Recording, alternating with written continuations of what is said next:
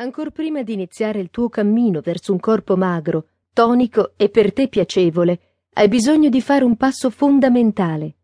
Devi decidere di cambiare. Il primo passo è il desiderio di cambiamento. Esso sarà la spinta continua durante il tuo percorso.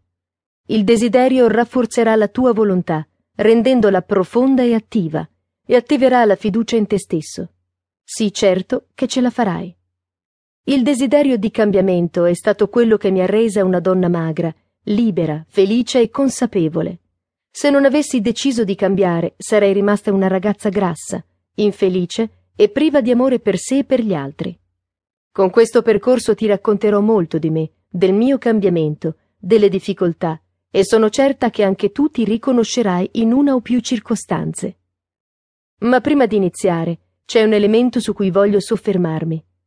Lo trovi sempre più citato in libri e articoli perché sempre più sta crescendo la consapevolezza che tale elemento è la pietra angolare del cambiamento verso uno stile di vita sano e bilanciato. Su libri e riviste lo trovi riassunto nella parola motivazione.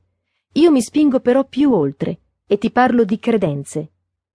Se non credi che riuscirai a cambiare, se non credi di essere in grado di cambiare, se non credi che tu, proprio tu, dimagrirai e manterrai il peso giusto per sempre, se credi di essere condannato alla tua condizione attuale e non credi che adottando uno stile di vita e strategie adeguate cambierai realmente le tue condizioni attuali e raggiungerai realmente il tuo obiettivo, allora non ce la farai.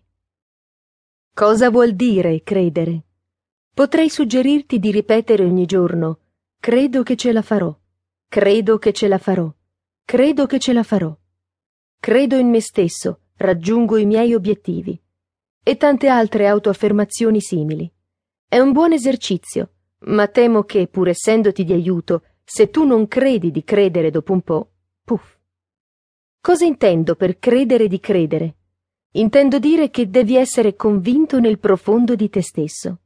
Intendo dire che devi essere convinto a livello subconscio. Che cosa significa essere convinto a livello subconscio?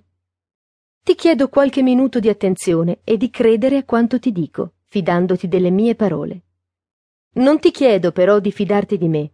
Pratica la serie di esercizi specifici che ho selezionato per te e così potrai valutare empiricamente, sulla base dei risultati che otterrai, se le cose funzionano come ti dico oppure no.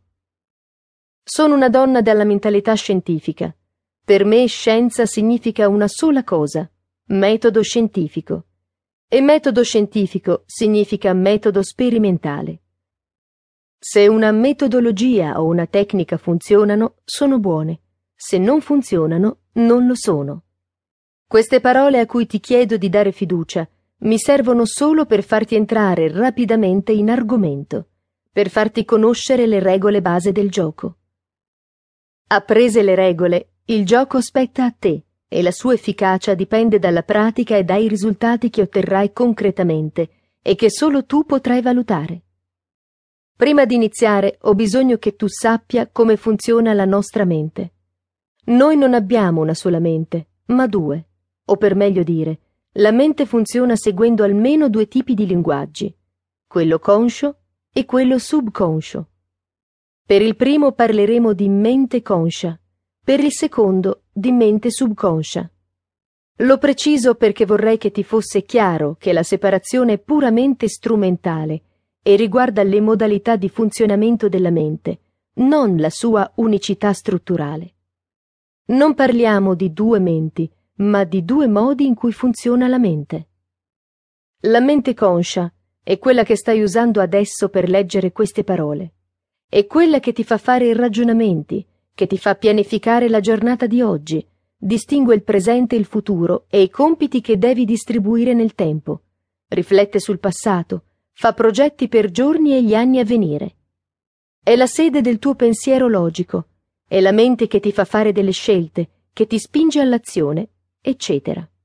È la mente grazie alla quale decidi di metterti a dieta, di iscriverti in palestra o di prendere un personal trainer. È la mente che ti fa resistere agli attacchi di fame, che ti fa voler cambiare. È la sede della volontà, dell'io voglio, dell'io sono, dell'io penso, è l'essenza